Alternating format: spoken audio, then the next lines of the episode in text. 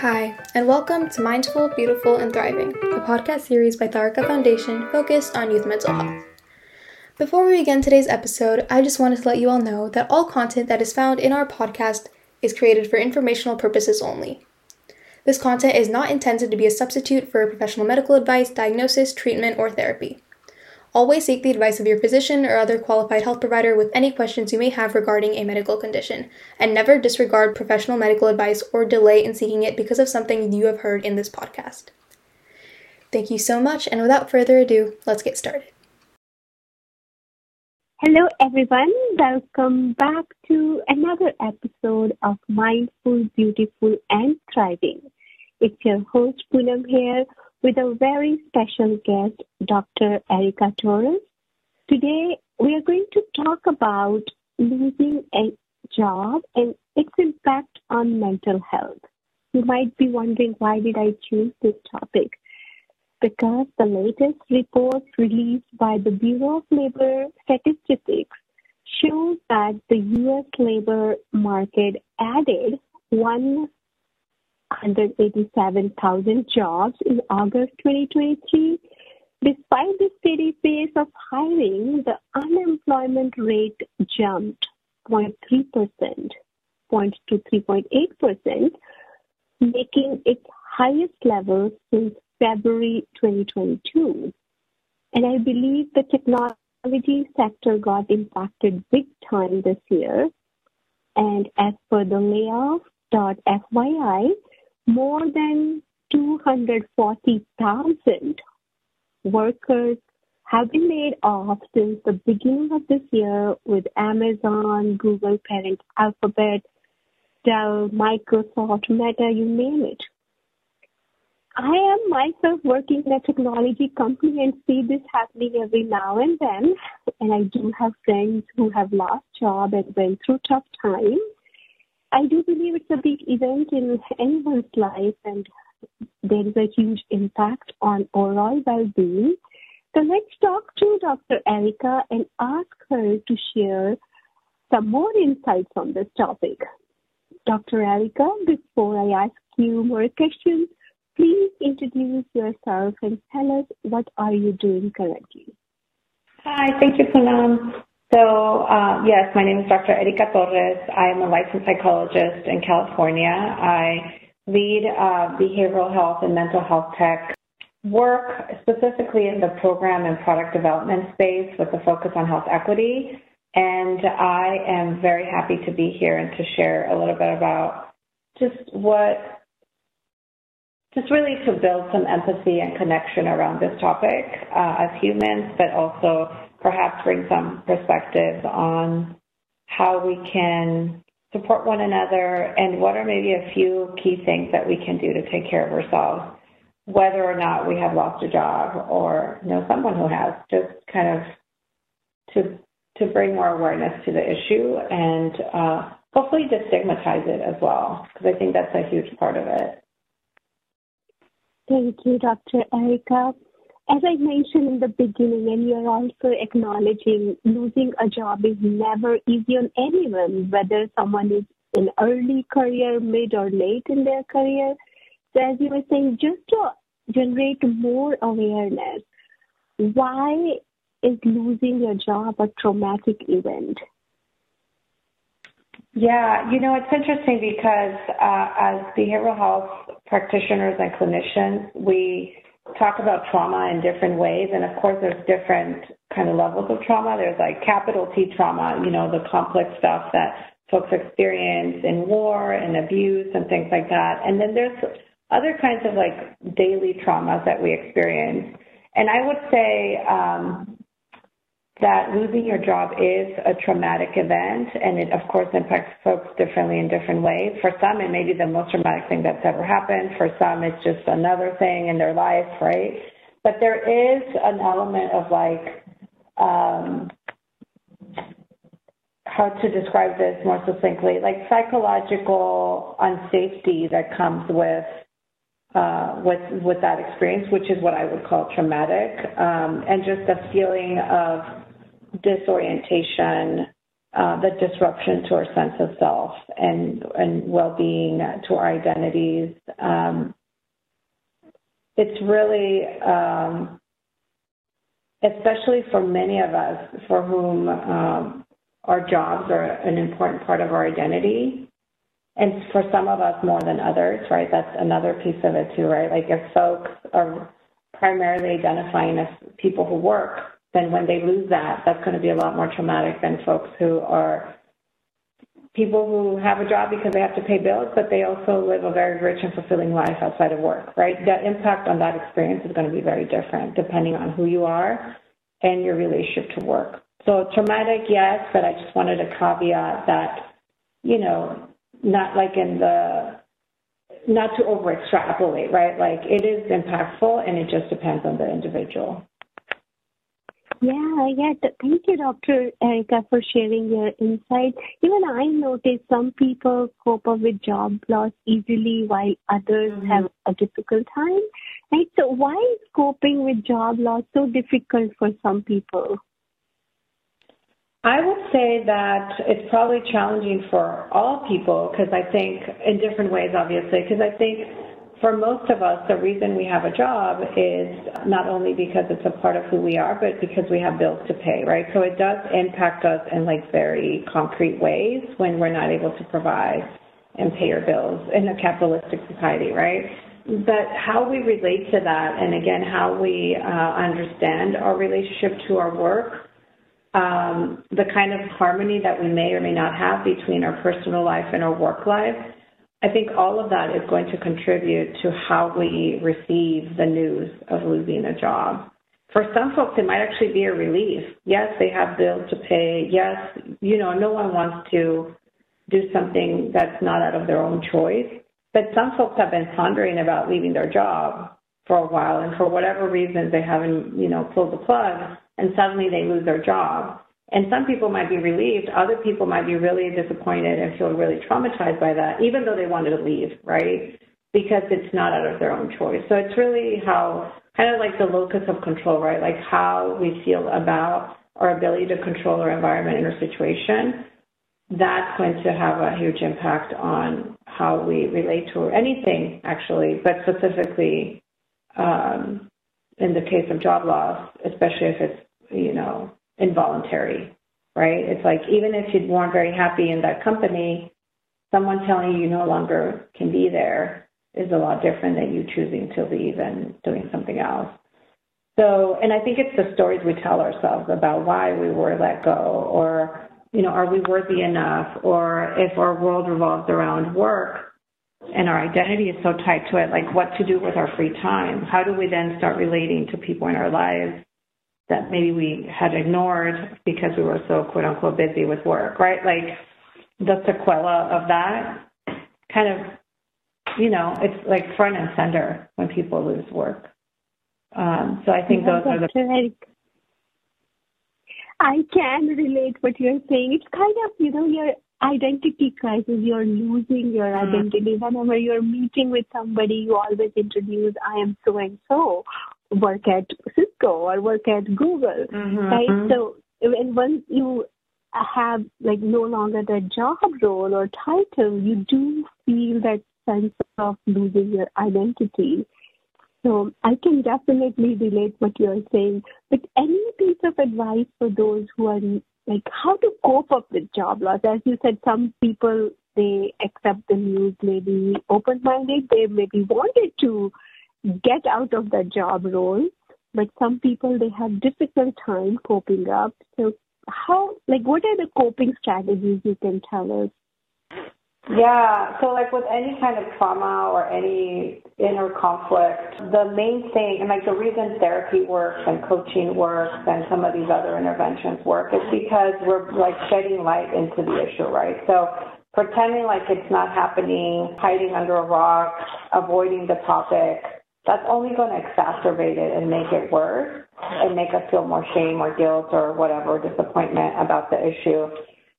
At the same time, it can be very difficult to talk about for all the reasons, right? And like the way our society places focus on what our job titles are and like how much money we're making, et cetera, right? Like that's often a thing that people ask you immediately when they connect with you, right? As you mentioned, like, you know, what do you do? as opposed to like, you know, something else like what what do you do for fun or that's how it just by default we connect, right? So I think bringing light to the fact that this is happening, meaning like I lost a job involuntarily, um, and being able to talk to people we trust about that, speak about like how it's impacting our lives, being able to reflect upon. Um, I think also like opportunities, right? Like not to like undermine the impact and the trauma that can happen or the just the discombobulation that can come with it, but also to think about like what are opportunities, whether or not you were happy in that job to begin with, but like what are opportunities for you to regroup, right? Like what is really important? What are some of the values that maybe you're not as connected to as you would like to be, especially because you were so busy at work. And like now that you don't have a job, a paid job for the time being, like how do you want to spend your time? What will that look like in terms of your job search, right? What kind of work will you want to pursue? How does that connect with your values and um, how you spend your time? Do you want to be really busy and engaged and have a certain title? Do you want to find more time to spend with your family and loved ones? You know, like what matters. So I think it really is an opportunity to like take inventory even in that very discombobulated space, to say, yes, this is not what I wanted. It's very difficult and it's happening, and how can I make the best out of this situation? And talking to other folks, I mean, it's surprising how many folks, once you start talking about this, will share their own laid off experience or their family members or friends. Like it's quite, I mean, the numbers are large, so we're bound to run into people who've had this experience, but that's not something we openly talk about. And maybe we should. Yeah, Dr. Erika. Um, I remember when I talked to some of my friends and colleagues who went through the same experience, they were not comfortable sharing it first and then mm-hmm. they opened up. And I was able to rather offer them help you know, first of all, they would say like, hey, you don't know how I feel. You did not go through this experience. So I acknowledge it is hard for them. But, you know, like as you were saying, situation has happened. You cannot change mm-hmm. it. The only option you have is accept it and make your next step. Like, okay, what can I do what, with whatever resources I have? Right. Mm-hmm. So I was able to pass my friend's resume to hiring managers, give references. So I really like your advice. You know, it's not a matter of a shame. Um, it no job role is immune, no matter how hard you work. But if you know a situation needs to happen, it will happen. But now accept it and ask, you know, what is under my control and beyond my control and then talk to family members, friends, and you know, as you were mentioning, there is a full support system, but the person who is going through this needs to express the uh, needs and reach out for help uh, instead of you know feeling shame or just going in own cocoon. So thank you so much for sharing that. Like meaning we need to normalize this more, like the way we are talking right? Or, you know, open up your feelings instead of suppressing. So I wanted to ask you one more question. Uh, so who has the responsibility of protecting the health and well-being of employees during especially these difficult times when we know there is so much uncertainty going on for the job market or even when once you know go through this experience so do you have any insights on that yeah, before I get to this question, I, I something you said on the previous comment, I just wanted to highlight that it's not only good for mental health and destigmatizing and support to talk about the fact that folks have been laid off, but it's also how you find a job, right? Like you need to network and connect with other people. And so being open and transparent about that paradoxically could be the thing that supports you in getting a job that you don't have, right? So uh, just to kind of close the loop on that, I think just having those conversations are helpful both the mental health kind of wellness level, but also just practically how do we connect with others about the, what we're looking for if we don't share what's going on? Thank you for inspiring that additional thought. And then also for this new question about the employee or employer and who, who has that responsibility. But you know, a lot of companies nowadays are focused, you know, we, most companies, by the way, if not all, have EAPs, employee assistance programs, and I would just highly recommend folks touch base on that and look into that in their benefits because that is like really important. And even if, and the reason that this is important is because they're highly underutilized. And let's say that you are in a relationship and one of you has lost a job and the other one of you might have an EAP. Guess what? You can use that benefit to support you through this work that you're doing and through transitioning and um, uh, out of the job market and coping, right? So this could be a great resource and it's uh, free of cost. Um, and like I said, usually a great resource that's underutilized. So, so check that out. But employers are trying to, EAP being one example, trying to take care of the employees, right? We have all these benefits like EAP.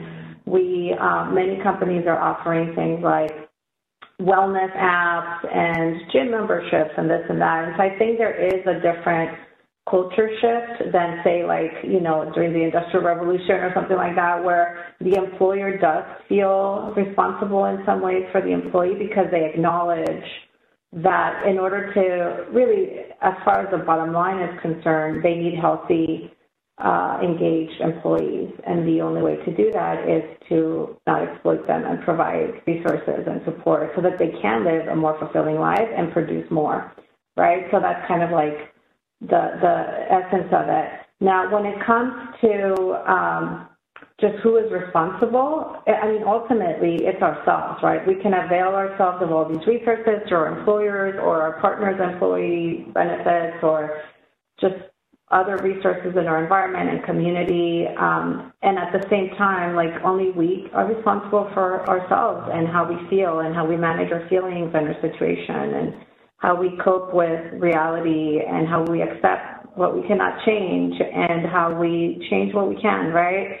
So I think there's uh, really ways to leverage those resources, um, but also just remain grounded in the fact that we do, and with that responsibility comes a sense of hopefully agency and control that we feel over our wellness, as opposed to feeling uh, disempowered and powerless and frustrated, right? Like we can create change. We can access resources. We can connect with others. We can make a difference in our lives, regardless of the, the situation that we're in. Even if it feels really dire, chances are we will get through it, you know, and we just need to kind of shift our mindset a little bit into how do we get through it? You know, what's available to us. Yes, Dr. Erika, you're reminding me this too shall pass. That quote is very, you know, powerful to me during, and no matter what time it is, it will pass.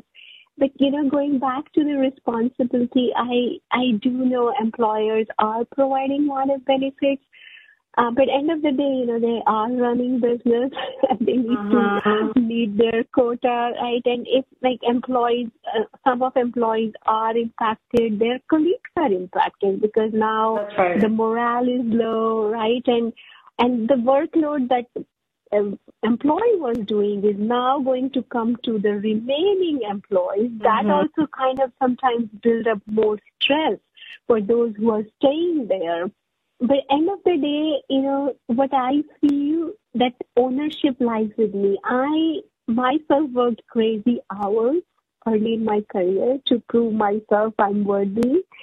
And mm. I, I had my own reasons. I was on a work visa. I had that fear of getting laid off and then maybe I need to go back to my country. So whatever mm. reasons were there, but I learned my lessons hard way.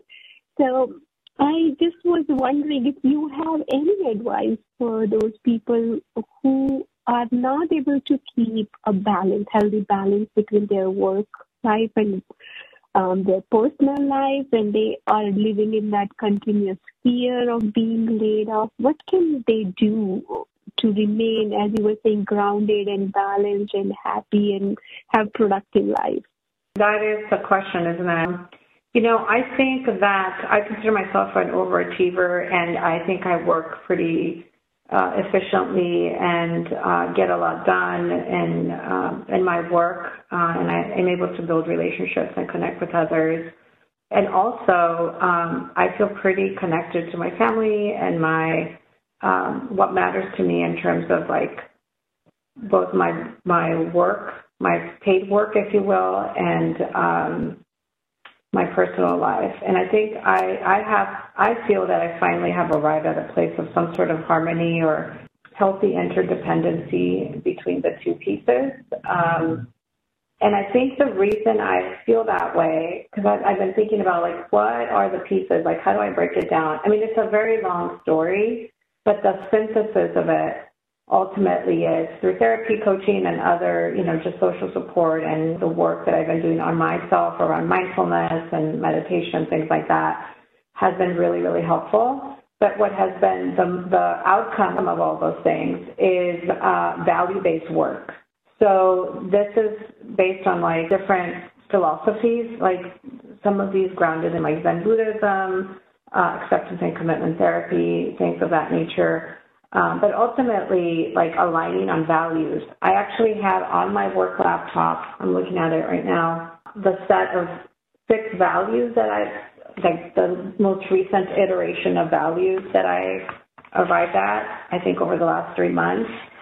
And uh, they happen to be harmony, relationships, giving back, diversity, equity, accessibility, inclusion, and belonging, or like dead work, present moment, and solving meaningful problems.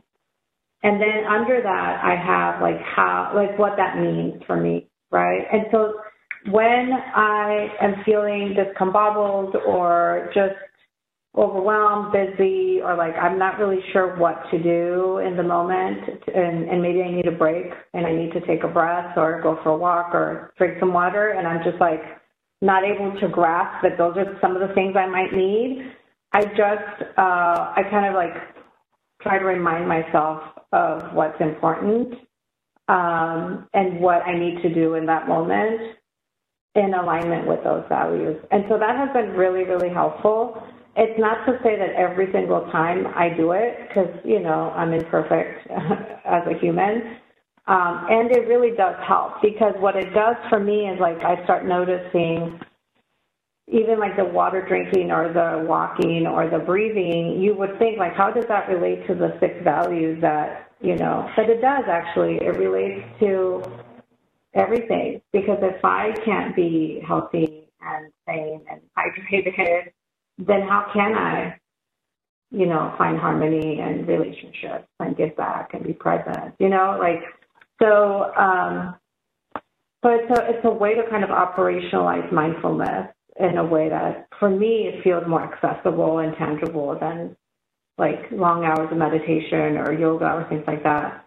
Um, I do like yoga, but I don't do hours of it. Uh, so, you know, things like that that might be accessible for folks, I would recommend. And this values-based work, I think, is just a great exercise. And it's simple, you know, just there are value-based exercises you can find online, but ultimately it doesn't have to be fancy. Just start thinking about what matters to you, maybe brainstorming, and then you'll start to notice themes. And you can pick a few and be like, oh, this is a theme, this is a theme. And so if I'm going to take on that extra meeting or if I'm going to take on that extra thing I want to give back on or whatever, does it align with my values? If it doesn't, maybe I shouldn't do it. I should do something else. and if it does, it's going to energize me, then maybe it doesn't matter that I had a long day because ultimately it balances out. So that's what I would recommend. That's a wonderful piece of advice, Dr. Erika. So what I understood from you, your own values work as a GPS for you. So it's like when you get lost, right? Like, hey, what are my values? Come back to that, and you know, choose uh, things what uh, matters to you, and learning to say no, right? I think sometimes I mm-hmm. feel we get carried away saying yes to so many things, and then feel overwhelmed. So I had to learn to say no, and I had to put calendar, like time slot on my calendar, mm-hmm. as you were explaining uh, to keep those reminders for self-care, whether it's, you know, going for a walk or meditation or, you know, talking to a friend who uplifts me. So things mm-hmm. like that, um, definitely setting my own boundaries, basically. Um, yes. So I love the word harmony, right? So there is no perfect balance. Yeah, there are days when I give more mm. time at work than my you know, personal life. But uh, hey, the mind days are great. And as you said, you know, be aware of your own values and keep coming back to that. If I'm doing what I'm doing, why am I doing, right? So these things will mm-hmm. make us more aware and maybe keep us grounded and maybe that harmony will be there. So mm-hmm. thank you, thank you so much for spending time with us and sharing your insight. I learned a lot talking to you, and I, I, the main takeaway I feel like I am responsible for my own well-being. I need to work hard, but not at the cost of my mental and physical and emotional health. So thank you so much for spending time with us and sharing your insights. Thank you so much for sharing. And just a couple of thoughts you inspired as you were reflecting um, on like, you know, I think that you said something about like talking to a friend who like, you know, supports me or whatever. I think being able to um, determine who are people in our lives that actually don't serve us very well might be an interesting, maybe a, a, a thought exercise, but also maybe a topic for another day. Because I think some folks in our lives can be very draining and we might feel like we don't have power and control to set boundaries around that, but guess what? We do. And the first step is identifying who are those folks that energize me and who are those folks that don't, and how do I navigate how much time I spent with those different groups of people that do energize me versus don't energize me. So I just wanted to point that out and um, something for us to, to think about in terms of like our own reserves, right? Like how much how much reserve is left for us. Yeah. Thank you so much again for you know closing with a great uh, piece of advice. Thank you, Dr. Erika. Thank you very much. Be well. You are listening to Mindful, Beautiful, and Thriving, a podcast series by Tharaka Foundation.